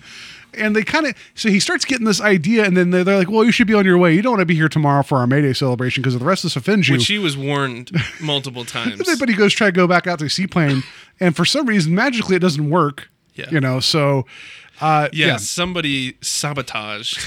Which during that scene when he goes back to his seaplane to start it, Yeah. we, we I didn't get a chance to talk about how odd the music cues are Mm-hmm. in this movie. It's it's something that can't be transmitted over like this platform. It's just Yeah. something you're gonna have to look at because they're just weird guitar riffs on top of there's that. Um, was it rigs of uh, rigs of barley. Yeah. Uh, so there, like there that. was there was a thing, like, and again, I can't pinpoint this exactly. I was talking to somebody else about this, where you have to treat like late '60s, early '70s films in like the light of what they were doing in terms of advancing the art form forward. Yeah. That "Rigs of Barley" song showed up like numerous times in this film, and it fits in the sense that it's kind of folky, but it's also a weird song.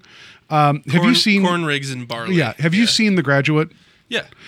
How many times did the Sound of Silence play in that movie? Yeah. like eighty million times, right? But like, there's a, a contemporary soundtrack in a movie. Yeah, that was but, what but was that was a big thing was Yes. that that didn't happen Yes. then. So with this, it's, it's not Simon and Garfunkel, but you can see how that was like, oh no no, we're going to keep putting this in to get a point across. Yeah.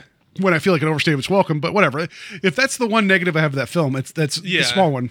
I just feel like in modern context, that's probably what it is. It came off as like a down, down, down, down, down, down, down, down, down, like you know someone's getting into trouble. Yeah. But so when he goes to start his monoplane and it's been sabotaged, this is what made me laugh. Is he like kind of looks back to the dock and over a stone Yes. wall are the twelve old men in, masks. But it was like even creepy because more and more masks kept showing up. Yeah, but then they kind of like shuffled down just a little bit, like a like a bunch of kids getting caught. Yeah, that was Um, a little bit. But Strange. it's like, he, but I wasn't expecting the animal masks in this film. Like I knew, I, just, Is this the first appearance of animal masks in a horror film? I don't know, but you could see that's something now. You know, like I mean, See look at the the, new. Pet Sematary trailer. It's like, oh, look at that. They must be, re- you know, relatives or whatever. Right. Uh, or look at any home invasion film. There's animal masks. They yeah, they love Yeah. animal masks. but it was creepy with this, and then the whole thing. He goes eventually starts searching home to home, trying to find this girl. And there's the bit where the one guy's like, "You want to look in here? Fine." He's like, and you see this big like fish outfit. Yeah. He's like, "What is that?" He's like, "That's my costume for the celebration. Yeah. I'm the salmon of truth, or whatever. The salmon of wisdom is what he says. Yes. I think, and that's why I couldn't help it after watching the film. I just put on Facebook. I was like, I now need to be referred to as the salmon, salmon of, of, of wisdom. of, of wisdom from now on. Uh, that was another scene that was pretty cheeky because he was going door to door and like there were all these un- things unfolding. Yeah, they were just screwing with him though. Like the one girl fell out of the, like the, the, Out of the- dresser or whatever it was, and then she just looked like she was dead, which really threw me off to begin with. And then she just smiles and laughs was at him. Rowan for a second, yeah. And then there's this like a naked lady in like a bath, and she's like looking at him like this whole. Right. it- you could have put the Benny Hill music over top of Yes, that. Yes, exactly. Uh, But it still was like because he was just so like you know what I'm not getting my answers. I'm going to turn everything Yeah. over. Which And- is, you know, as a detective, this is this is it. I ha- I can't leave. I'm not coming back with other officers. Yeah. I have to get down to this. You know, but yeah, it did sorry, give the salmon of knowledge is actually what's called. I wrote in my Oh, notes. wisdom. Whatever. It doesn't matter. It's still gonna call you both of those. Yeah. things. Uh, I, I here I'll just say this real quick. A friend of mine decided to start making up other titles that are based upon fish for me, so I'll, I'll let you know what all those were here. Oh, adorable. Yeah, it, so I, I posted this, and this guy's an ordained minister, by the way. He has a parish in Pittsburgh. So I just wanted to just point out that he called me, like I said, I call myself Sam of Knowledge, and he wrote, uh, "Not the tilapia of thought, or the whitefish of wisdom, the albacore of acumen," and he goes on to the bass of brains, the Wow. dolphin of discernment, the eel of enlightenment, the fluke of foresight, the guppy of gumption, the hush puppy of heuristics, and then he wrote, and so on and so forth.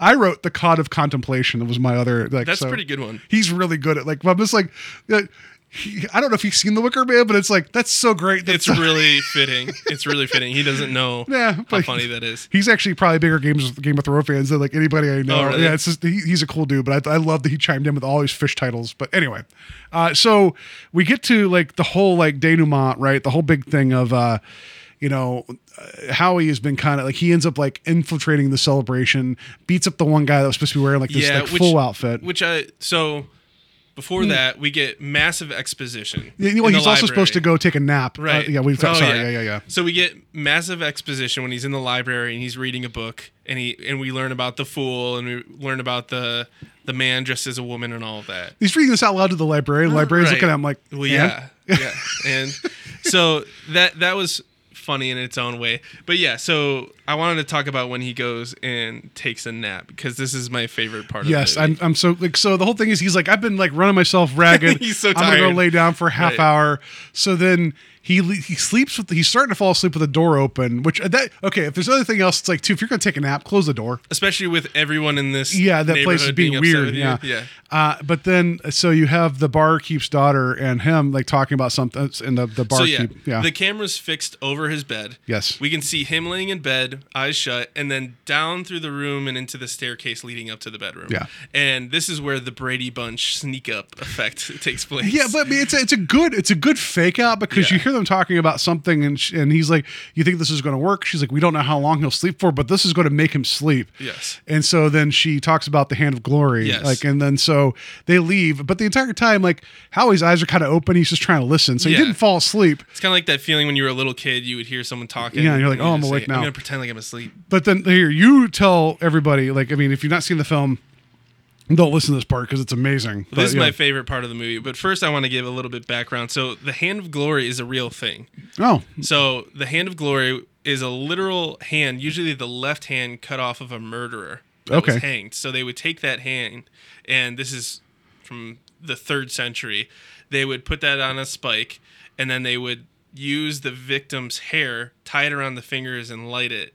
So it Oh. made candles from the hand. Okay. So it was pretty gruesome. Yeah. Uh, and the idea was that it would put anyone to sleep that was around the hand while it was being lit. because the hand, the, smell of burning hair and skin is just a nice, like so, you know, like so mm. soothing. So it's a really unsettling thought and Yeah. image. Um, and I want to go in later a little bit about like the left hand versus right thing in play in this movie Okay, because yeah. there's a lot of that. Well, in here. even after this happens, which d- just describe what what happened there. So yeah, so we have the hand that's a, a candle, and she's walking up the stairs gingerly, and I like to call it my handelabra.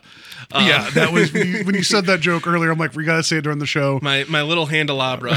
so her intention is that it's gonna knock him out for a couple hours at least. That's what she Which, says like, to her dad. by lighting it or just smacking him in the head Yeah, with it like, like, yeah i'm gonna hit him hard enough with this so candelabra. He's She sets it by his bed, and at this point, as an audience, we haven't seen it yet. So he's just got his eyes fake closed, and as soon as she walks out the room, he he flips over to the other side of the bed, and we get that little bit of a jump scare. Yeah. there's just a, a creepy dead hand there with. That's probably the, the the only smash cut in the film or Right. something like that. It is creepy. and he he smacks it and Yeah. it, it lays down and he Yeah. doesn't pass out you know so it didn't work he it does the opposite of making him sleep. It Right. keeps he's wide awake now. he's super awake so now. when he's actually searching all the places, didn't he find a body with the hand cut off? He did and that's why i wanted to make a correlation i didn't know if that hand belonged to the I don't know, but I didn't I didn't think about it till you just described what the there was is. yeah he opened up a coffin because he was looking for rowan when he was Yeah. doing the town and there's search a, there's a, a corpse missing a hand, so that might be what that's so from. the corpse was missing a hand it was freshly yeah, you know done he had the coins in the eyes which is another pagan ritual about the ferry to cross the river Styx. the river. yeah, Yeah, yeah, But um, so from the little bit of research I did, left hand and right hand maggot, maggot, maggot. I'm having a mouth uh, issue. Mouth issue. Magic. Well, I'm gonna I'm gonna just do some. Uh, I want to rip a toe off and then uh, saute it. I don't know what to do. Like So left hand and right hand magic. There's a lot of symbolism in pagan and druid uh, artwork and history that left hand is the dark path and right is the well, because the even like the Latin for left is sinister. Right, Yeah, exactly. So, so- you see that time and time again, Yeah. and I, I do think that this movie was trying to acknowledge that even if the people don't know, there's a, a dark magic at play. Okay. Yeah.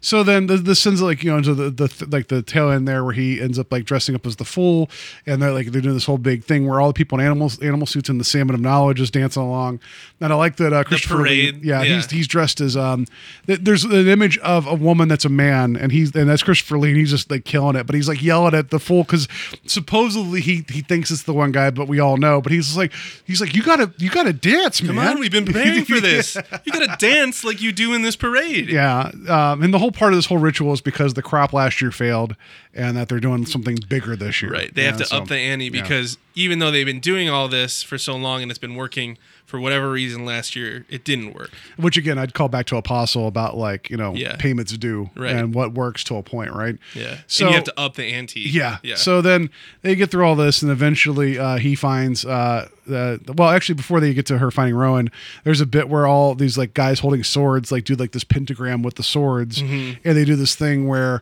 they hold the swords up. Someone stands in the circle, and they bring the swords down to their neck and lift them back up again. Right. And it's like this game of basically like Russian roulette of like Right. when are they going to? And I think it deals with where the sun's in the sky or something. yeah. Like, and, so it's again it's very tense. I was yeah, I was not im- I was impressed not only by that scene that kind of it takes like a joking sense to this thing that could be really serious. Like a quick decapitation really bums out, you know, a parade.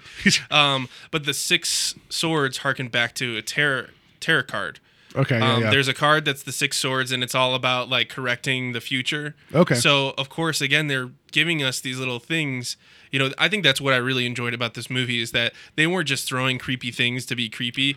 They were they did their homework. they did their homework and they had things grounded, which I would be curious how they kind of because before internet or before any of these things, they had to have, you know, done a lot of research. they just had that one weird friend. They that had that really- one weird. I'm really into witches. Yeah. So, but then, like, I, I really felt tense because, like, it was implied of, like, well, you know, like, because uh, uh, Christopher Lee's character tells the fool, he's like, you know what this is. Like, everybody goes through. And the moment, like, Howie, who's in the full costume, gets in there and they bring the swords down, it's very tense. But then he gets away. And then, Yeah. like, the person behind them is wearing an animal mask. Yeah. The moment, like, the swords closed and cut the head off, I was like, they did that. Like, I honestly believed it. Shink. And it was a Yeah. joke. It was like a prank. Yeah. Or a ritual. I don't know. Which I think that plays into the Joker and all these things. It's like they toe a line between life and death that's kind of they're always making light of it. Yeah. You know, and I think that's a common theme. So then you eventually get to the whole thing of where he finds Rowan and he, he thinks he's freeing her and this whole thing. It leads through a cave and all this stuff. But then you find out this has all been one big long setup well before Howie got here, where they they, they actually researched him. Uh, because they needed someone per, per their ritual, they needed someone that wore the crown, that was king for a day, Yeah.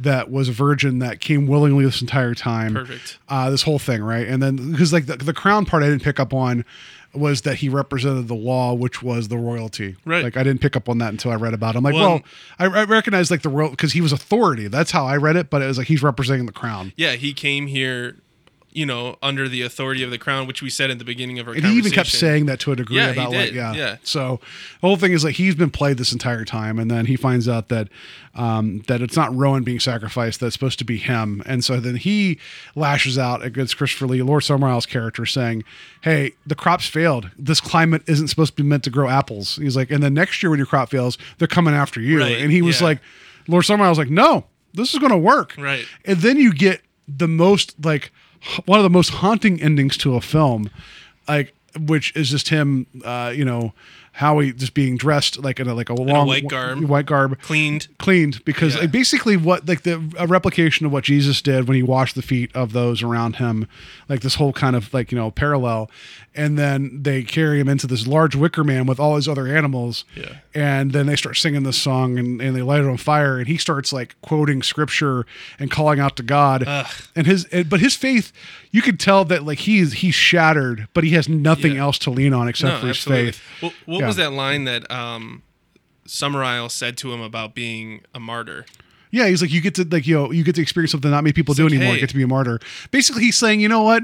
I respect your faith. like, Right. it was like this messed up thing of like, And you, you can believe that. Yeah. Now you get to be a martyr. That's then it- ultimately what like people of his devotion want to be. You know, and yeah, and then you get in this big wooden wicker man. They light it on fire, and as the sun's going down, he's crying out, and then the whole thing eventually burns and it collapses in like the setting sun, while everybody's around singing some type Another of musical. another song, and yeah, holding hands Yeah. in a circle around him. well, it was frigidly cold outside, and you wouldn't, you couldn't tell. like, yeah, so Summerisle says to him, "It's time to keep your appointment with the Wicker Man," which just sounds like boom, got Yeah, him. That's yeah. the movie, got it. But describe the Wicker Man because I don't think just saying what it it's is probably like was it, a good thirty foot tall, if Right. not more. Yeah. Uh, it has these different compartments where they have livestock stuck in there, like goats and chickens. And he and they there's a cage that they put uh, Howie in In the center in the of it. center, like the heart, basically. And there's a large head. Uh, it looks like you know, like we talk about Burning Man now about how much how much fun that'd be just to Mm. go and be stupid, Mm-hmm. but you get the idea that this whole thing of like you know burning something in effigy, like this, it's very imposing and ridiculous. Like it's it by the time so the movie's called the wicker man so you're like where's the wicker man Right. and then but you could even get the idea that howie's the wicker man the entire time because his his character's built upon like false not false belief but that's all he that's all he holds on to is his belief so he's not a very strong man Right. Yeah, he he puts everything else you know so you could almost say that he's the wicker man the entire time because he's hollow and is easy to burn at the end Right, you know because in the scope of this movie, he's actually not a very dynamic character. No.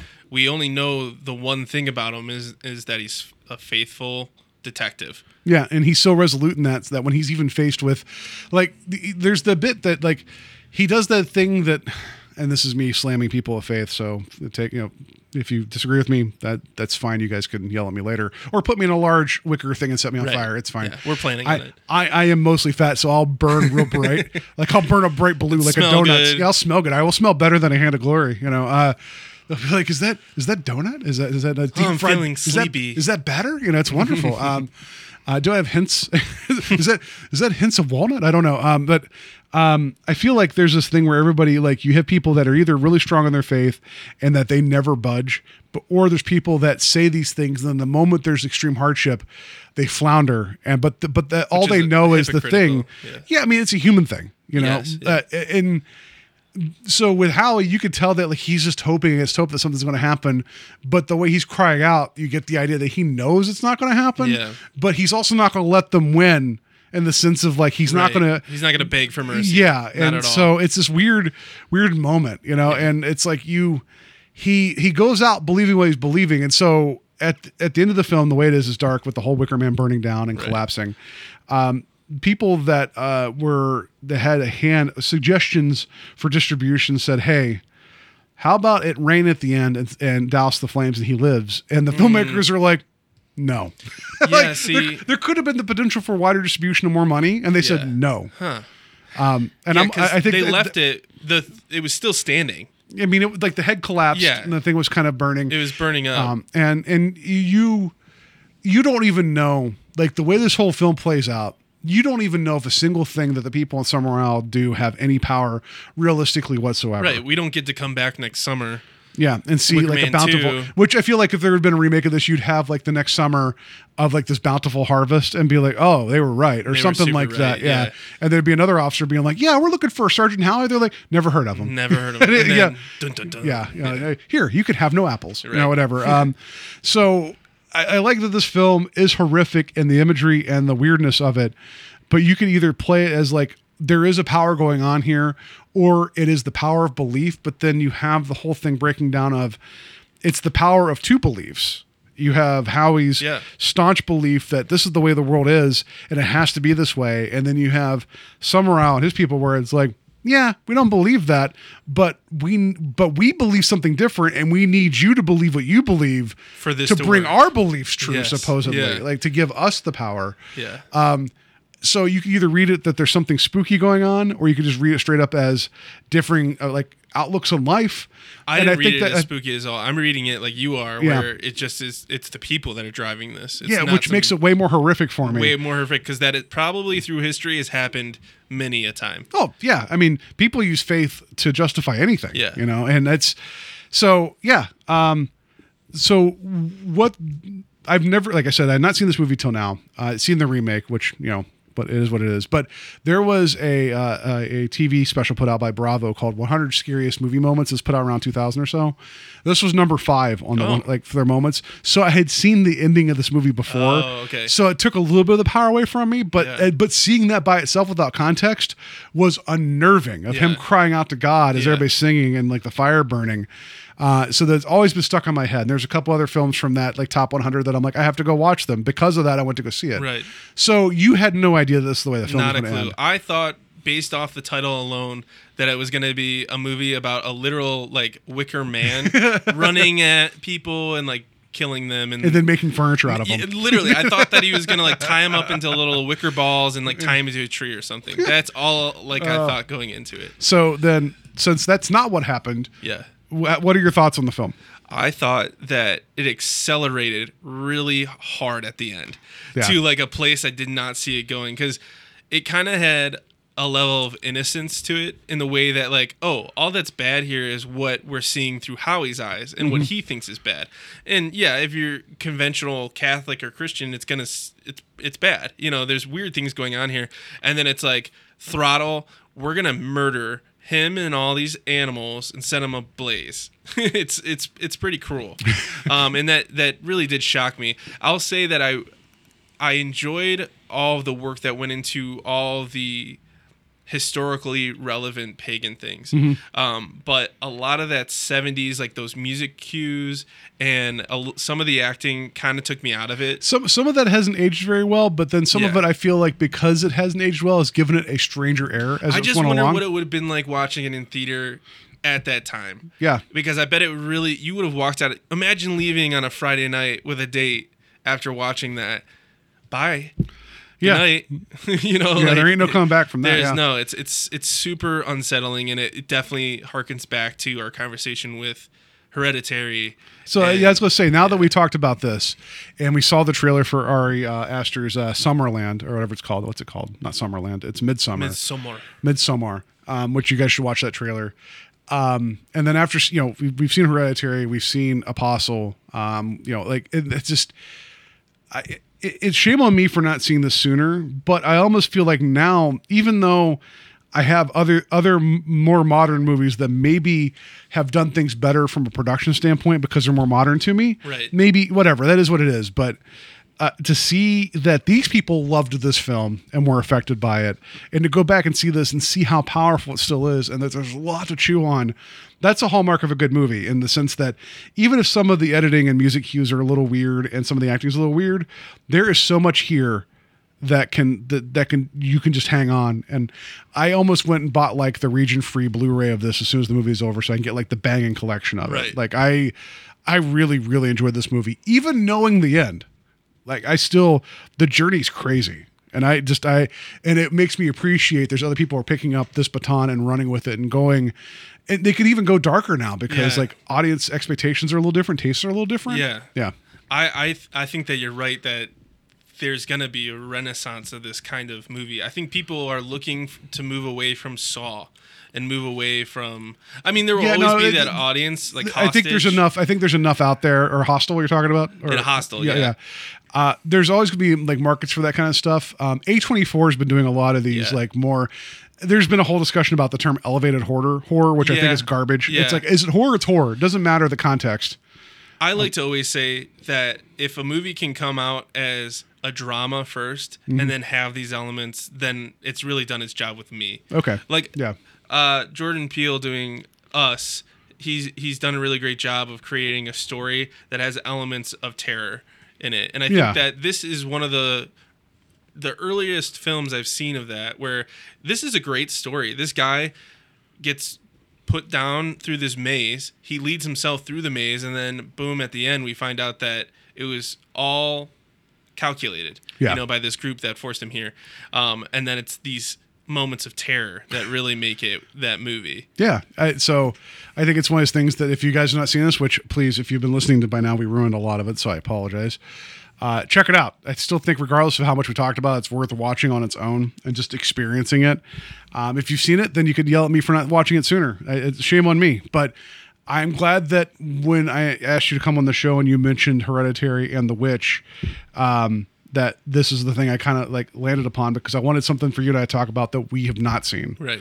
Um, and it's easier sometimes to slot something for a podcast because you're like, oh, I'm going to do a podcast anyway. Let me just, you know. I'm going to watch that now because I don't know when I would have gotten to it. And so I'm Oh, glad I that totally we, agree. yeah, I'm Yeah. glad that we had this discussion. I'm glad that uh, we decided to to land on this because it was this was it was worth it. And it's uh it's a very good film. Like again like all little slight weird stuff aside i still think it colors the film in a way that's wonderful. Yeah, I think that you're right, and I think that I had to stop taking production value out on movies that have you know I have no right in doing that. It was the best that was available at the time. Um, but yeah, I was I was definitely happy to watch it, and it's bothered me for a couple of days.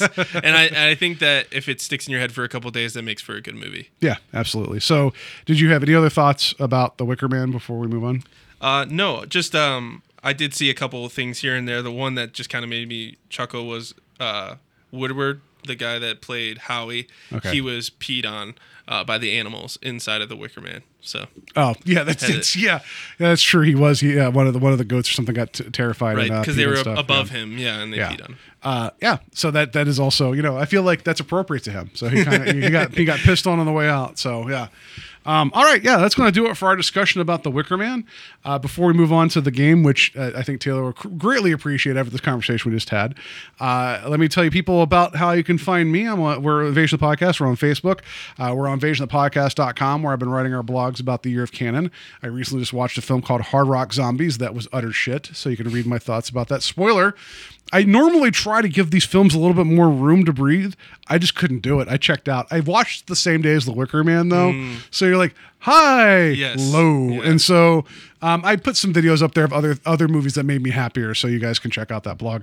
Uh, you can find us on um, iTunes, or sorry, Apple Podcast, uh, Podbean, uh, Stitcher, uh, Google Music, wherever you get your your podcast. Rate it and review us.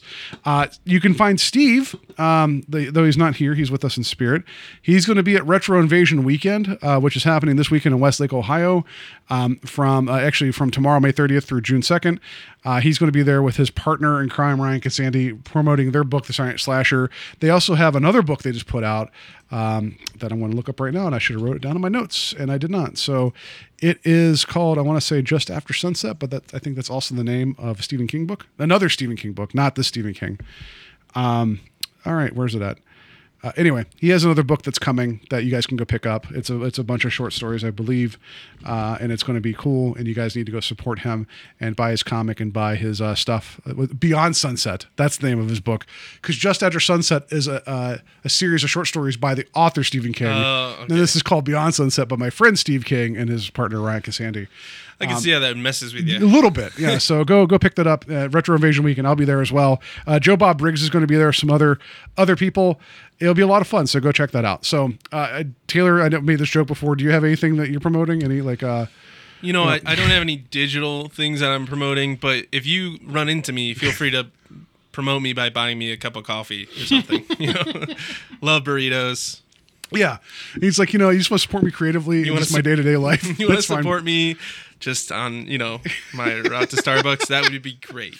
It's like he's like uh, he's like I maybe maybe I'll play you a song about rigs of barley or Right something. there yeah. you go. No thanks. No. that was not my favorite soundtrack. No, it was not. No, um, no, not at all. So, all right, now that uh, we've talked about the Wicker Man and religious things, I think it's time to get in uh, to our game. Time to play the game. Time to play the game.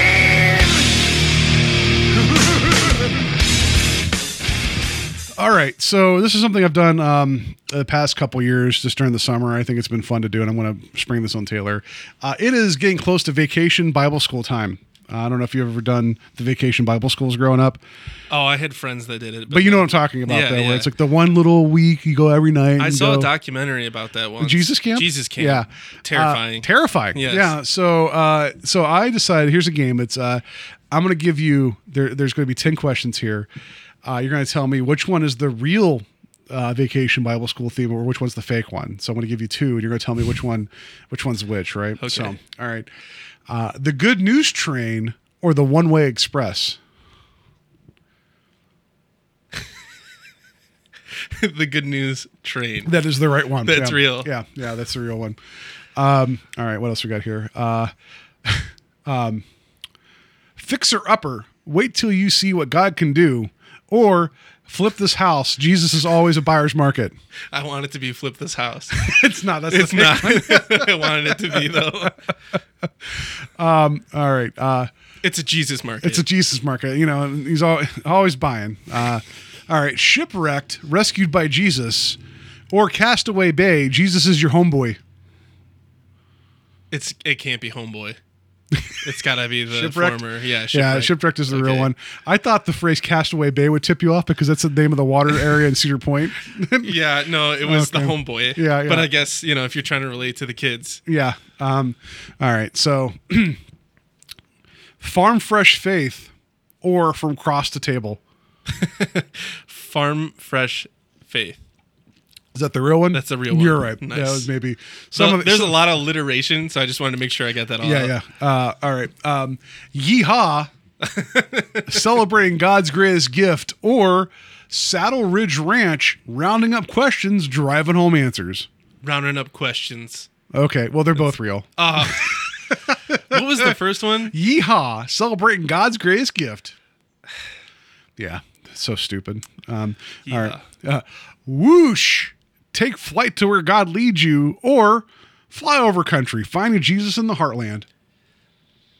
And and when you say these, I just I see it on a pamphlet, you know, with like a dove. I see. I see these on like a marquee outside the church, and then they have the one big standee to advertise. It's VBS time. Yeah. Woohoo! That Yeah. one. That's real. The whoosh one? Yeah, Yeah, you're right. Yeah. Yeah. I just wanted to get something in there about flyover country, about how Jesus is in the heartland and nowhere else. All right. Um, what else we got here? Gospeltopia or Gospel Park, 5,000 years in the making. Oh, it's five thousand years in the making. Is it the real one? That's the real one. no, that's fake one. Why? Because it was seven thousand years. no, no, no, no. The creationists believe the Earth's only 5,000 years Oh, old, thought so I decided I wanted to throw that out there. Uh, but yeah, Gospeltopia is the real one. I'm sure that- I'm sure that's based on like Zootopia. Where Yeah, they, yeah, yeah. They're just really trying to hook in young audiences. Yeah. All right. Um, Finding, I don't know. yeah. All right. um, Faith Force, Heroes of Godly Living, or the marvel of God presents JCU, the Jesus Connected Universe. That's amazing because someone just watched Avengers. I'm gonna say the connected universe. That's the one I made up. Ah, you should start writing Christian camp pamphlets. Oh. yeah, the problem is, I I don't want to misconstrue. I don't want to make money off of people's misguided stuff. Like I've always made the joke about how if I didn't have a soul. I would, uh, and I mean soul in the sense of like a sense of morality. I would write all those faith-based films that are just garbage films that everybody's like, oh, but it's well-meaning. Like, You would write Nicholas Sparks novels. No, not well. I would write. There's a Kirk Cameron film called Fireproof that I don't Mm-hmm. recommend anybody watching. Where he plays a firefighter that's having marital troubles because he can't stop watching porn when he goes to look at yachts on online. Oh, It's terrible. There's a bit in the film where he finally, you know, realizes that he needs Jesus and his wife and all this, and he goes to go online and starts looking at yachts again. And all of a sudden, a pop up shows up of porn, and it's like, why would why would a porn pop up show when you're looking at boats? But Right. whatever. What kind of boat site are you going to, Kirk Cameron? Mm-hmm. But then he actually takes his computer outside and beats it with a baseball bat, like he be- defeated the internet. It's so stupid. Then he also kisses his wife in the film, but then you find out that in real life, even him kissing an actress would consider he feels that's cheating. So they actually brought his real wife in and put a wig on her and shot her in the dark. stop. It's it's 100% true. Like this is the shit I feel like I could write and make money. How do you act? How do you act, have a career? I guess you don't. Well, you get you get your residuals from uh, Growing Pains, which he was in, playing the bad boy, you know, Mike Seaver. Yeah. Uh, but anyway, yeah, you're like you should write this stuff. Like it's too easy to do it. too easy. Yeah. So all right, we got a couple more here. Um, what else do we do here? Uh, the JCU. um, all right, I think we have one more left here. Yeah, it is uh, STU Super Training University with Jesus, or CrossFit nailing it. There's no way that they would say nailing it. so I'm gonna go with the former. Okay, is that your final Yeah, answer? Yeah, that's my Okay. final answer. You're right. I made up the CrossFit one. nailing it. That seems a little bit rude. there, there was what was it two years ago? It was it was something like Sunrise Camp or whatever, and then I wrote uh the one I made up was called Camp Three Nails. Wow. and I'm so proud of myself with that, but everyone's like, "You crossed the line." I'm like, "So?" Like it doesn't. Oh, I have one more. I'm sorry, you one more. crossed the yeah, line. crossed the line. There was actually one, and I didn't. uh, There was ones I couldn't come up with, like one to go with. One of them was called the Crossroads. I'm like, I really, and then it's like that's it. Was it like, an 01 after the the Britney Spears? Yeah, yeah. That was actually it was a Britney Spears theme Vacation Bible School. Mm-hmm. yeah. you just shave your head halfway through the week and then you redeem yourself. Uh, uh, I'm not that innocent. But then there was another one that was like, what was it? Um, learning about your neighbors, like like something about like you know learning about like the other countries. And I'm like, really? That's that's the message. Is like learn that like Jesus loves all his neighbors. It's like that doesn't seem to be the political climate going on right now. But whatever. And then there was like the incredible race, and I was going to make something horribly racist there, and I did not do that. Because I couldn't find good wordplay, not because I didn't want to make the joke. The joke was there. The joke was there, The yeah. wordplay not yet. All right, here, here's the last one. Okay. Power up, raise your game, or Jesus is the ultimate one up. Power up. That's the real one. Nice. I'm pretty good at this. Well, I think also my jokes are pretty predictable, but whatever. Um, because I ran these by my wife last night, and she picked every one of them right. I'm like, okay, oh, fine. okay. Well, then maybe I'm Yeah, not that good. but I was like, Taylor doesn't know this game. so- I didn't know this game. yeah. So, all right, this this will this will do it for our vacation Bible school game this year. I'm sure I'll come back with some horrible things next year, uh, but I'm glad that you. I had hope I'm some- there for it. not the Bible camp, but for this. The Bible camp, yeah. We're, we're going to go to Vacation Bible School after this, and then we're going to go join the JCU. That's what's going to happen. Uh, there's going to be, wouldn't that be horrible if they did like a series of faith based films where they're like Paul and like you know, uh, you know, but like all the apostles, David. and then like, but they'll do the Judas one where it's like, well, it was the origin story of a villain, you know, Yes. like yeah, then it's all culminate, whatever. Anyway, so all right, that- that's going to do it for us this week. Uh, next week, Steve will be back from assignment. We'll talk about Retro Invasion Weekend. I have no idea what our topic is next week. I'm sure we'll let you guys know. Usually, we have this planned out in advance. But anyway, Taylor, thank you for coming on the show. It was a lot of fun and a wonderful conversation about um, a weird culty movie with a lot of naked dancing going on in it. There was excess naked dancing, but yes, thank you very much for having me, and um, I'd be happy to come back if we have another movie we find. Yeah, absolutely. So, all right. Uh, talk to you guys next week. Uh, have a safe week. And I mean, if you got to dance naked, just make sure that you're tormenting your Catholic neighbors. We're jumping over a fire.